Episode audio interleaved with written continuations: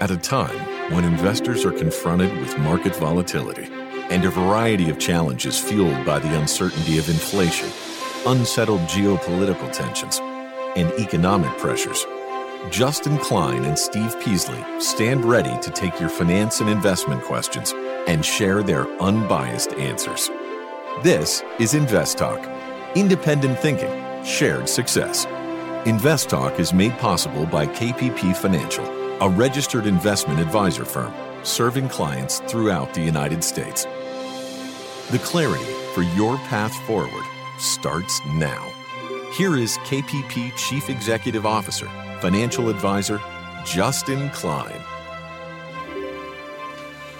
Good afternoon, fellow investors, and welcome back to Invest Talk. This is our Monday, June 26, 2023 edition. I'm Justin Klein, and I'm here today, as always, to help you become a better investor. I hope everyone had a wonderful weekend. Summer just started, so we have a lot of sunny months ahead, hopefully, and a lot to talk about in markets. Usually the summer months are kind of boring, but you had some fireworks in Russia over the weekend with the attempted coup or whatever you want to call it. But it was certainly eventful for markets, and you saw a big shift in sentiment today. Markets didn't move a whole lot, which we'll get to, but there was some underlying currents that I think are important to watch. So we're going to dig into that today. But ultimately, we're here to talk about whatever's on your mind. That's what's most important.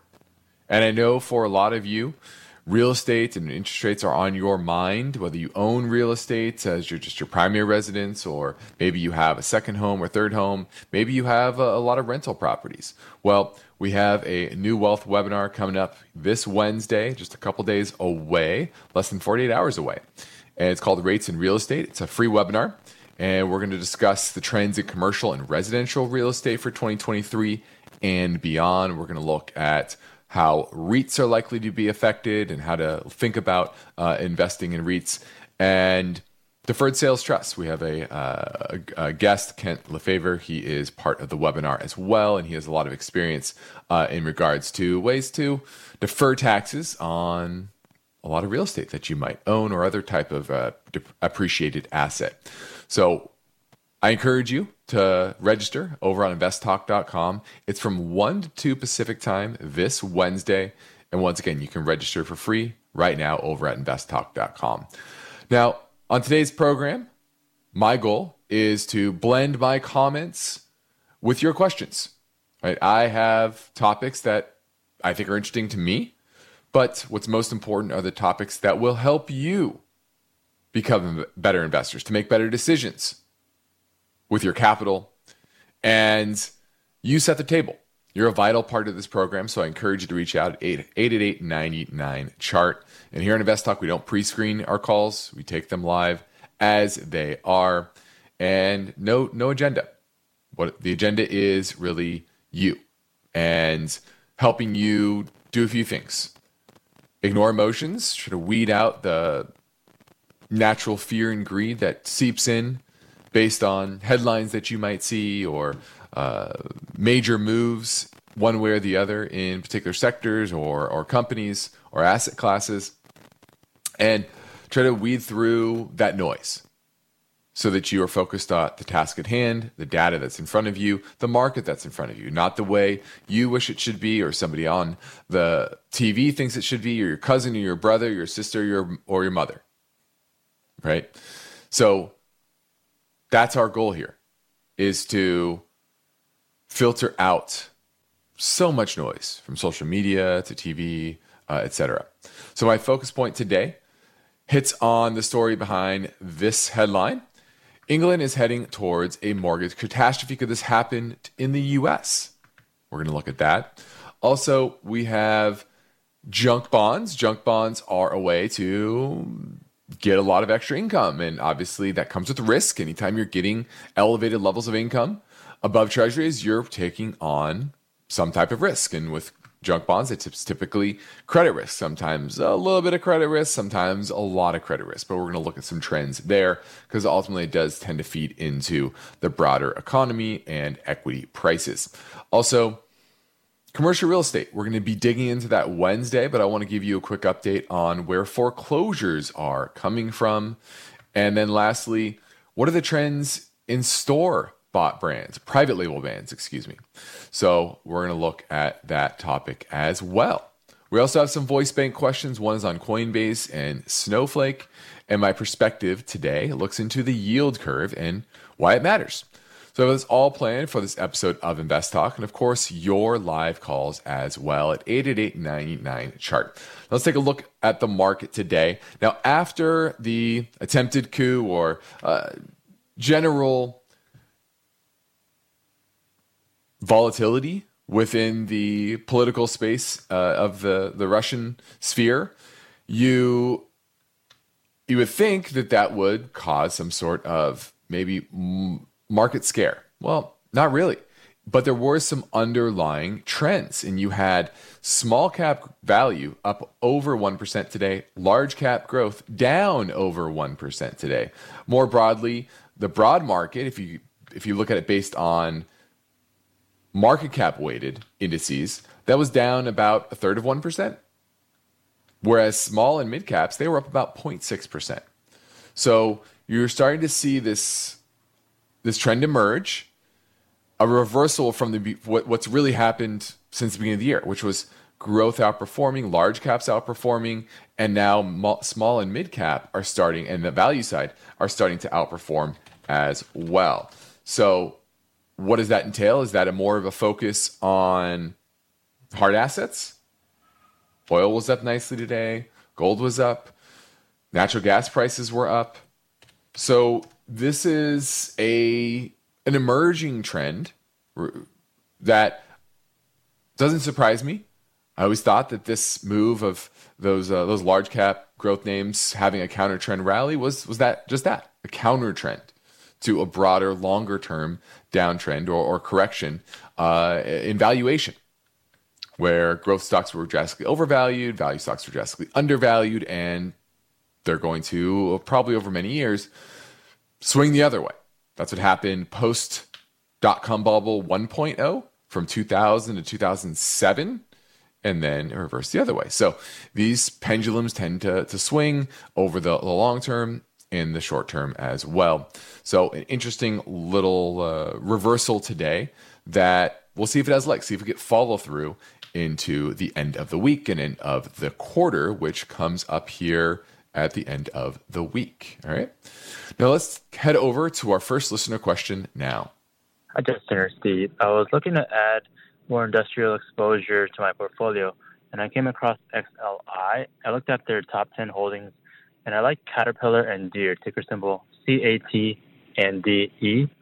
They're similar, but Deere has more emphasis on agriculture, whereas Cat has more on heavy machinery.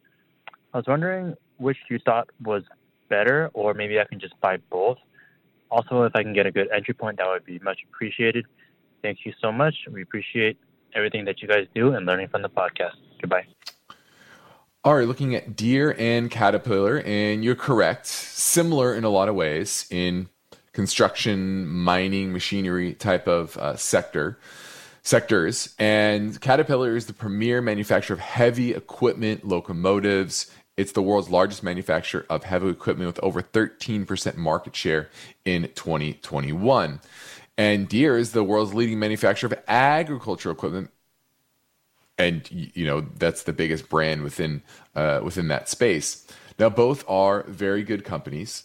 However, they're obviously going to differ a little bit depending on ag prices. Deere is going to be reliant on that, whereas Caterpillar more reliant on heavy construction. And I think long term, Caterpillar is probably the better play because of its consistency. Even in down markets, it still tends to have return on equity in the low teens. In good times, it has return on equity 30, 40%. Okay. And Deere, it does well also, but it's a little more volatile. And you know, it's really a play more on what you think is better. Now, Caterpillar, that one has a better balance sheet, a little bit lower debt, which I kind of like. Its payout ratio is only about 38%, whereas Deere, that's about 66%. So there's more room for Caterpillar to up its dividend, which I kind of like. But like you said, both are good. Both are good options. I might buy a little bit of both. I think what you did is smart, going into XLI, finding some of the better names within the space. You're never going to hit a home run and know the exact one that's going to do the best. But when you find, you can take a sector ETF like that, look at the look at the holdings and find the top 2, 3, 4, 5 names and allocate that way. So I like buying both here, and they both have pulled back recently, and these are decent buy points, at least in the near term. All right, going into a quick break. Please remember that you can call anytime, leave your question on the InvestTalk Voice Bank, or if you're listening via the live stream or on AM 1220. In Silicon Valley, you can call now at 888-99-CHART. KPP Financial invites you to join us for a new InvestTalk Wealth Webinar, Rates and Real Estate. You'll gain valuable investing insights for the commercial and residential real estate markets of 2023. We will also explore the world of REITs and delve into a comprehensive analysis of the Deferred Sales Trust, a real estate tax deferral strategy.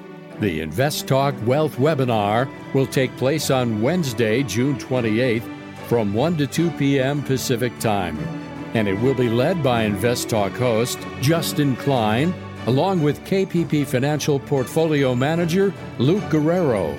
This complimentary webinar is your opportunity to learn from top finance experts in the industry. So go to investtalk.com, register for this free wealth webinar, Rates and Real Estate.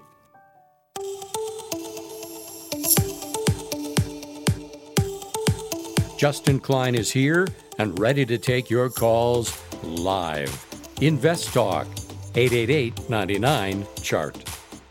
Hey, Justin and Steve, this is Dan from Philly, calling with regards to Coinbase, C-O-I-N. Just wanted to get your thoughts on it now that BlackRock is ordering an ETF through it, and banks, the traditional Wall Street firms like Charles Schwab and Citadel Securities is making a crypto exchange or backing a crypto exchange. So I'm wondering if this is a catalyst for Coinbase, and it's more of an acceptance in the overall market. And this would be a good jumping point. I'm looking forward to hearing your response. Thanks so much. Well, you left out the most important aspect of what's going on with Coinbase right now, and that is what is called a Wells Notice from the SEC, saying that they are breaking the rules, breaking the law. And obviously they're arguing with that, and they're not being forthright with what the SEC is asking for. And remember, this is a crypto exchange.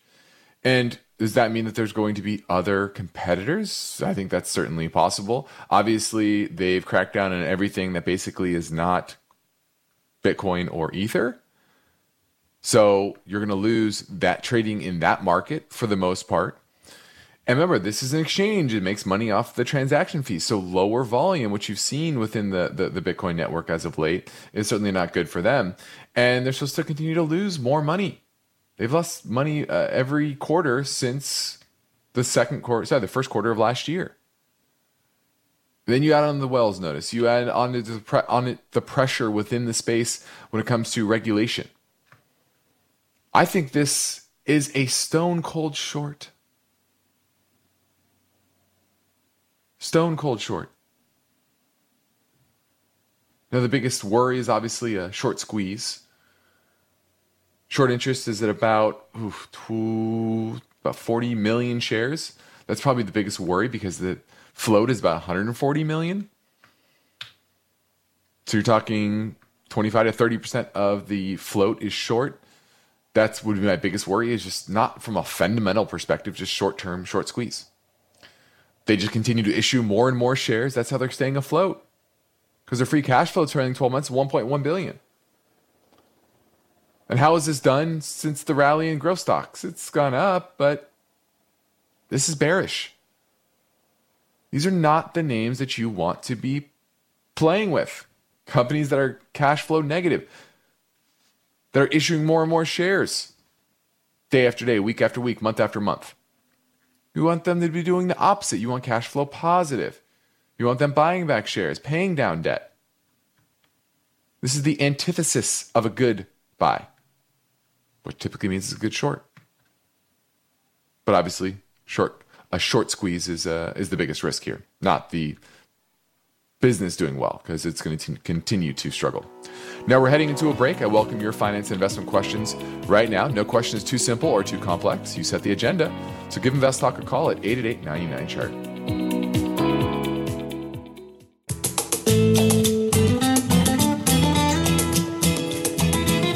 Finance and investment questions, and Justin Klein and Steve Peasley are ready with their unbiased answers.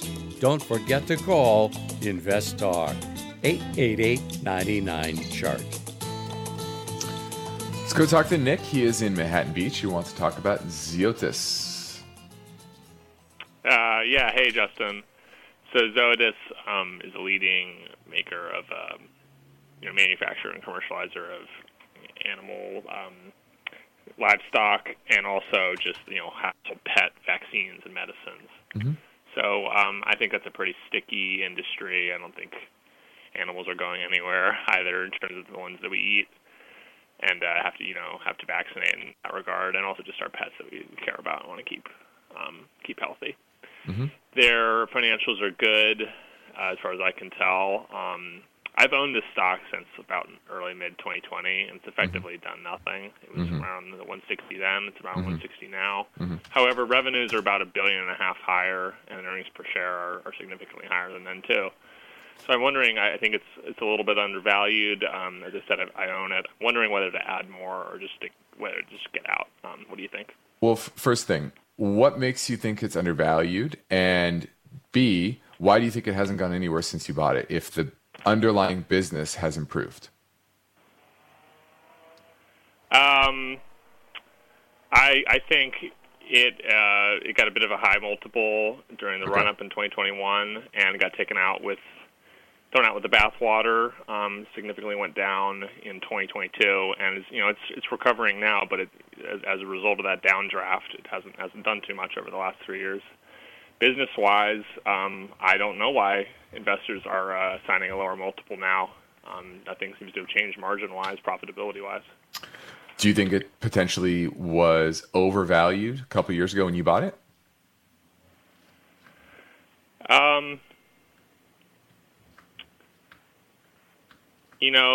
Looking at the profit price-to-earnings ratios, they've always been in the 40s. Mid 40s, low 50s, high 30s. And what was the growth? And what was the growth rate back then? They were growing around. They were growing sales 6 or 7% a year, and I see now that in 2022 they only grew 3.9%. So yeah, a bit of a slowing in sales. Yeah. So that's this. This is what I'm trying to do is lead you to the answer here, and the simple answer is it was overvalued when you bought it, and it continues to be overvalued. Now it's not as overvalued as it was back then, but it continued to trade at a 30+ multiple, and when it was growing its revenue 20+% year over year, in the second quarter of 2021, revenues were up 26% year over year. And it was a strong grower for 5-7 years before that. Now the last three quarters you have 1% revenue growth, 4% revenue growth, and 1% revenue growth year over year, and 1% decline in earnings, 15% increase in earnings, and 3% decline in earnings. So growth is slowing dramatically, and you are trading at a well above, nearly double market multiple for something that is now growing at or below what the market is doing. Now, the positive here is they have a fairly clean balance sheet, but you're trading at nearly 10 times price to sales. And if you've listened to any length of time, you know that anything 10+ times the sales is extremely rare to be profitable, to that being a good investment over the long term because of the type of growth that is needed in order to grow into that multiple. Not growth for 1 year, but talking about the next 5-10 years. And after already a long runway of growth, they have very high market share and their growth is going to be relatively muted. And then if you look at their recent relative strength, they've rebounded, like you said, with a lot of the growthier names in the market since the beginning of the year. But it's now starting to underperform pretty dramatically. And I think this all is a process that is maybe halfway done of correcting into a more reasonable multiple that is probably still above the market, but should it be trading for double a market multiple? Probably not. Low 20s, mid 20s, I could accept that because it's a very good business, strong balance sheet. It's probably going to return to probably above average growth, but I still think it's not worth 35 times earnings, 10 times sales. So I think it's going to continue to correct. I think it's going to continue to correct. And you know what I think it would be interesting at? $100 per share. It's at 167. So no, I would not be adding to it based on the valuation, based on the relative strength. I think this is in a multi-year period. You're near 18 months in to a multi-year downtrend that's going to correct probably to a level where it will be cheap again. But it's not there yet. It's got a long way to go.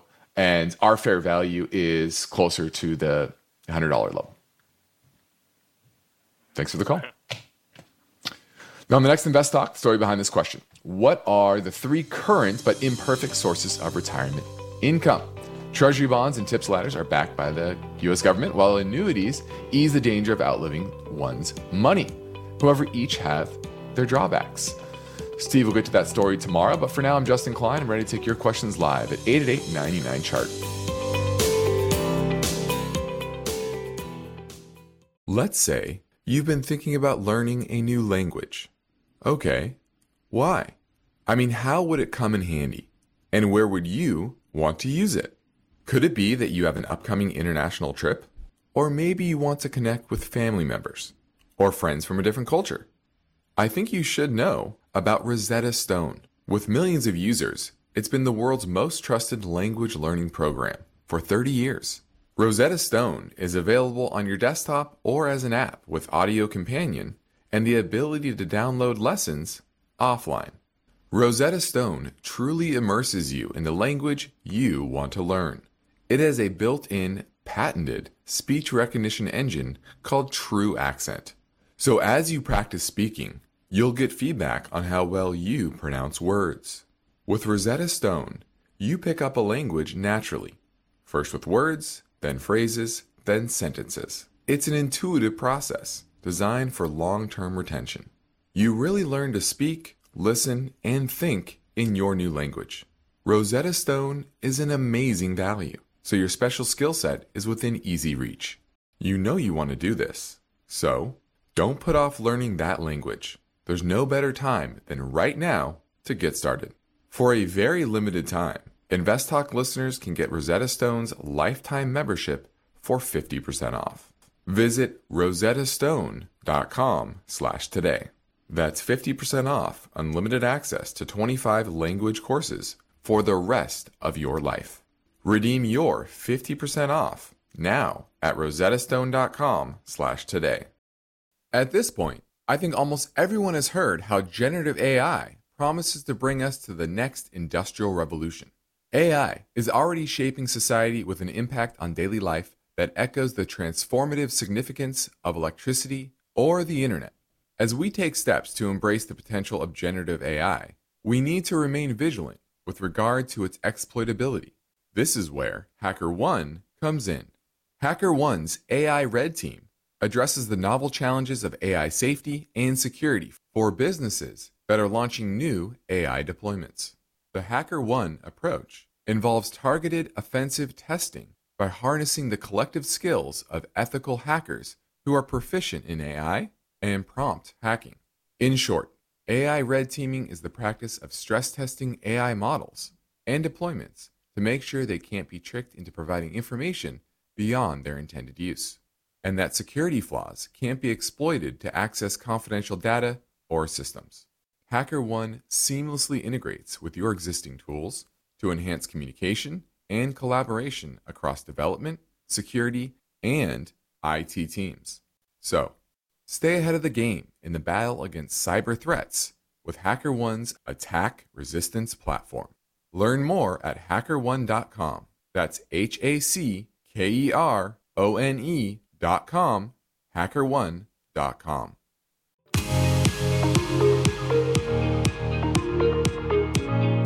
One of the most rewarding things I do each weekday is host the InvestTalk podcast. I truly enjoy helping investors, and I know that every question counts and every answer I provide will be unbiased. You, the caller, get to chart the course for each InvestTalk podcast. Call with your questions anytime, day or night, 888-99-CHART. Now, my focus point looks in the story behind this question. England is heading towards a mortgage catastrophe. Could this happen in the U.S.? And just last week, the Bank of England increased rates by 50 basis points to 5%, kind of in line with where we are here in the Fed. And this is a bigger increase than the market had been expecting. The BOE's 13th consecutive rate rise, and this takes the level to the highest level since 2008. And while what you see here in the U.S. is the golden handcuffs, or people locked into those 3% mortgages. In the U.K. and a lot of European countries, the 30-year mortgage is not really the norm. They have more floating rate debt that tends to reset as interest rates move. And this is going to affect millions of people in the U.K. And the National Institute of Economic and Social Research came out with a report. And they think that the total proportion of insolvent households will rise to nearly 30% due to these rate increases. And they see this taking out about 0.3% of the UK GDP and increasing the cost of mortgages by £12 billion per year. They say the monthly mortgage repayment will rise by nearly 50% on average, 50%, 5-0. And that's above the typical stress test when they give out these loans. And fixed rate monthly mortgage payments will rise from around £700 to £1,000 on average. And this applies to nearly 2 million households who need to be remortgaged. So they call it remortgage, refinanced. Okay. And they gave some suggestions to the UK government, which is forbearance agreements, which allow households to agree to repay based on what they can afford, based on their income. And I'm sure that they will take them up, right? There's political pressure to keep an economic crisis from really snowballing. And that's this typical human action, which is look at the last crisis and do whatever they can to avoid that last crisis. And governments tend to step in. Just look what happened during the COVID crisis, right? Spending a bunch of money, emergency measures to avoid a deflationary bust. And obviously, something like this would be a deflationary bust within the UK economy. Now, the question would be, how's that going to happen here? Probably not. Once again, because people are locked into those lower rates. And another reason why the UK government is doing this is because the annual inflation rate in May rose to 8.7. Well ahead of the 2% target of the BOE. You know, we're now in the 4s. So that's also a bit different as well. We're much closer to our target. And so this is that tightrope that these governments are trying to walk, which is how do we adjust the demand side of inflation when there's mainly a supply issue, right? We've talked about this many times, deglobalization and supply chain disruptions. That's a much bigger part of what's happening with inflation than this demand side. That's all they can really mess with, raising the borrowing costs and thus economic activity linked to that borrowing. That's the demand side for the most part. And you can even argue higher interest rates hurt the supply side because higher cost of capital to go out there and invest in new supply, new infrastructure projects, new manufacturing facilities. I would argue raising interest rates is not having the desired effect that they typically did in the past. And then to add on top of that, the massive amount of government debt out there. Well, when the government's now paying 5% of their debt, suddenly that's money going into people's pockets and driving more consumption. So I think central banks are using tools that are a bit outdated and aren't adjusting for what's the cause of inflation right now. And while they're doing that, in parts of the market that are interest rate sensitive, they're creating problems like this. So it's a very interesting dynamic to see how they tiptoe around all this and not blow something up. Now, the good thing is they've figured out how to not blow things up, right? Inject liquidity when needed. Develop programs that prevent major banking crises. Let me rephrase that. Prevent major banking crises from spreading. So I thought this was an interesting topic because it really highlights what's happening overseas and in other markets where there isn't that fixed 30-year fixed mortgage that most people have. We're more of an anomaly. And you have to maybe count our lucky stars that we've set it up that way, even though there are other problems with that as well. Now let's quickly squeeze in another caller question here that came in earlier on 888-99-CHART. Hi, my name is Duncan Forbes from New York. Just had a quick question about the stock Snowflake, SNOW. As a longtime listener, I know that tech stocks are obviously not in favor right now. Everything that you've taught all of us, I've maximized a lot of dividend and value stocks, but I think I'm ready to take a little bit long-term risk, so that's why I'm looking at a little bit of growth stocks. I would just like to know the entry point and if this cloud-based is a good investment overall, just for long-term, looking to put this in my Roth IRA account and my brokerage account. Thank you very much for all that you do. Bye. All right, now this is Snowflake. It's a data lake warehousing and sharing company. Came public in 2020. And I know that they have, this is the big data play, data analytics play, and they're one of the best in the biz. However, when it comes to turning that being best in the biz into a profitable business, they've done that, but still to a meager degree. Earnings this year are supposed to be positive for the first time, 58 cents a share. They earned 15 cents a share last quarter. 91 cents expected next year, but both of those estimates for this year and next year continue to come down, and you're trading at $170 per share. So are you paying nearly a 200 forward-looking multiple? And once again, price to sales, what was the last one? Nearly 10. This one's 24. So even more egregiously overvalued. And then you look at this recent rally that growth stocks have had, and it's been underperforming. And today, it was down dramatically, $8.41. What's that percentage-wise? 4.7%. So it got crushed today, especially compared to the broader markets. And you're starting to see that. You're starting to see rollover of the riskier names, though names that don't have nearly as good as businesses. Right? You look at Apple today, another that would be kind of lumped in with the FANG names. Down today, but down less than 1%.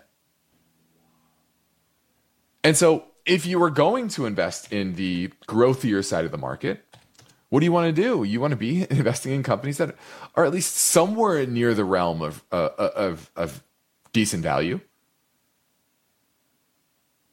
Snowflake is nowhere close. It's got a lot farther to go to fall. And it's been in a trading range as of late and probably has more downside to go. So this is not the type of name that if you're trying to gain growth exposure, first off, you're a little late to the game. This first half has been that rally, and it looks like that's coming to an end fairly soon. And then you're investing in still some of the most overvalued names. I don't care about the story. Unless it's going to cure cancer, it's egregiously overvalued. So pass. Now, my perspective looks at the history of the yield curve over the last decade. First, let me define what a yield curve is. Now, a yield curve is simply a plot of the different yields on maturities of various debt instruments. And typically, you're talking about the government market, government debt markets, the treasury market. And an inverted yield curve is when short-term rates are higher than longer-term rates. Now, a lot of people look at the 2-10s curve and use that as a signal for a recession. I like to typically use the 3-month and 10-year. That's a little bit more predictive. I'm not sure why everyone got stuck on the 2-10, but they did. But the 3-month, 10-year is definitely more indicative of what the market is pricing it. Now, normally, the longer-term securities carry a higher yield because you're compensated for the added risk of holding that security over a long period of time. An inverted yield curve, once again, is the exact opposite of that.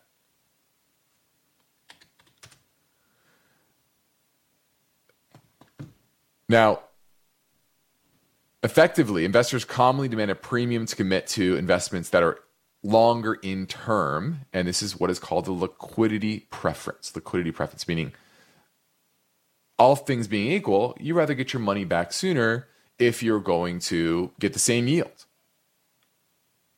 And rates are not expected to change over time. So you have that liquidity preference. So that's normal environment, upward sloping yield curve.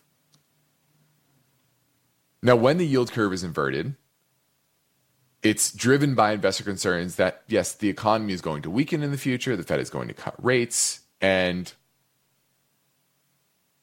those short-term, remember, the yield curve is just made up of expectations of rates in increments, right? Because you can invest and lock it up for X number of years, or you can roll it 3-month periods, right? And all of the expectations of what the interest rates will be in every 3-month period adds up to the yield on a particular duration. Now, a lot of people say, oh, the yield curve's inverted, we're going into a recession. And typically that's true. Yes, the inverted yield curve has predicted a recession, every recession since World War II. But there have been times where yield curve did not predict a recession. And it tends to lag between 6 and 18 months. And over the last decade, yield curve inversions have been brief, lasting under 10 months. But in the 70s, when short-term rates were in the double digits, yield curves inverted for 21 months. Then that was in late 1970s, August of 1978. Then for a few months, it went back to normal, upwardly sloping yield curve, then inverted again in September of 1980 and for 11 months, and then we had a recession soon after that.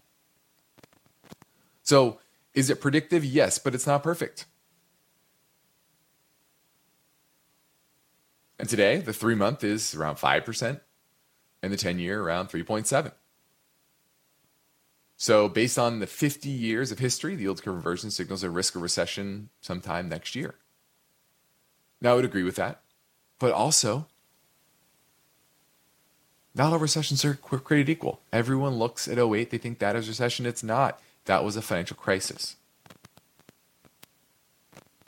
Go back to the early 2000s recession, post-dot-com bubble bust. It was a very mild recession. A lot of people didn't really feel it. Unemployment rate ticked up a little bit, but not much. It was mainly concentrated in tech. Very similar to today. The early 90s, similar. Mild recession. So just because it's signaling a recession doesn't mean it has to be some catastrophe, and oftentimes the markets chop into that and rally from there. And I think that's where we're at now. Now let's touch a bit on junk bonds. And so far, the issuance of junk bonds have been up about 35% year over year in the first quarter. And they've these junk or these companies that are issuing these junk bonds have been able to issue based on a couple of tweaks they've done to their issuance, their bonds that they're putting out to market. 62% of them have been secured by a certain type of asset, so collateralized, meaning, hey, if we default, it's not just you have generally secured by all the assets of our business. It's secured by these particular assets. For example, if you're a trucking company, it's secured by these set amount of trucks that we own, for example. Okay. So that's one way they've been able to go to market. Better protection for lenders, buyers of these debt. And then maturity. On average, it went down to about 6.1 years, down from 7.4 years over the last decade on average. Now, here in the U.S., there was some worry about the banking crisis, crimping credit, and banks pulling back lending. But you have to remember that majority of corporate borrowing happens in public markets, in the bond market. And so a healthy bond market can kind of offset shrinking lending within the banking sector. Another consideration, even though the yields are higher than they have been in a long time, they can call them typically after 2 years. Meaning that if interest rates fall, and they're paying 7, 8, 9, 10% on these recently issued junk bonds, in 2 years, they can say, here's your money back, plus your interest. We're going to go reissue at lower rates. So that's also kind of quelled worries about the cost of the borrowing. And a lot of these companies are trying to head off any risks of higher interest rates by replacing floating rate debt. And that's very common. A lot of floating rate debt is with these junk rated names. So they're able to lock in a rate that's at least reasonable and replace some of those rising rate debt that they've issued. Now let's take a quick break. We have one live caller coming up on InvestTalk at 888-99 Chart.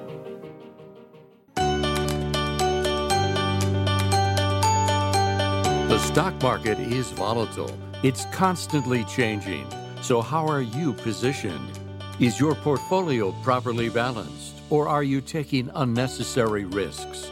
You can get guidance anytime for free if you go to investtalk.com and take the brief Riskalyze quiz. Let's go talk to Sammy in San Francisco. He's asking about Apple. Hey, Justin, thanks for taking my call. Sure. I would like to understand your view on Apple. It's been trading at an all-time high very recently. And some people are saying there's going to cut in half given their growth rate, right, which has been kind of slowing.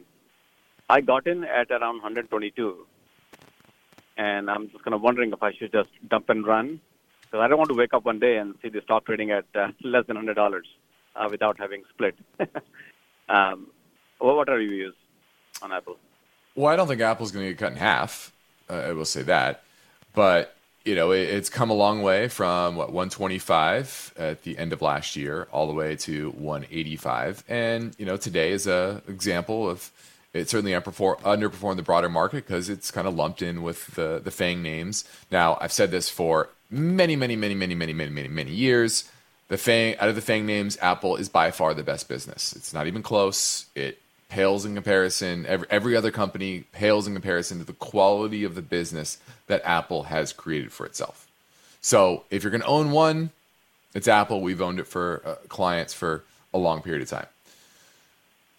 However, I will say, if you look at where Apple is trading today, enterprise value to EBITDA, price to sales, etc., it's now near the high end of its range.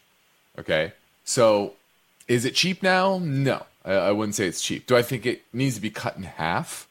No, I don't think so either. Now, could we pull back into, you know, the 150s if the growth versus value trade kind of turns over like it's starting to do right now? I see no reason why that's not possible. I don't think 150 is unreasonable for it to go down to. That's where the 200-day moving average is. That's where it kind of broke out from back in March. And it's not uncommon for those breakout areas to be retested. So do I think it's going to go to 100? No. Do I think it could pull back to 150? Yes. So do with that what you will. Obviously, you're up on it. There's tax consequences of selling. Pull back from 185 to 150. I don't think that's the end of the world, but maybe you want to avoid that. But also, could be wrong. Could just continue to power higher and on the strength of its business.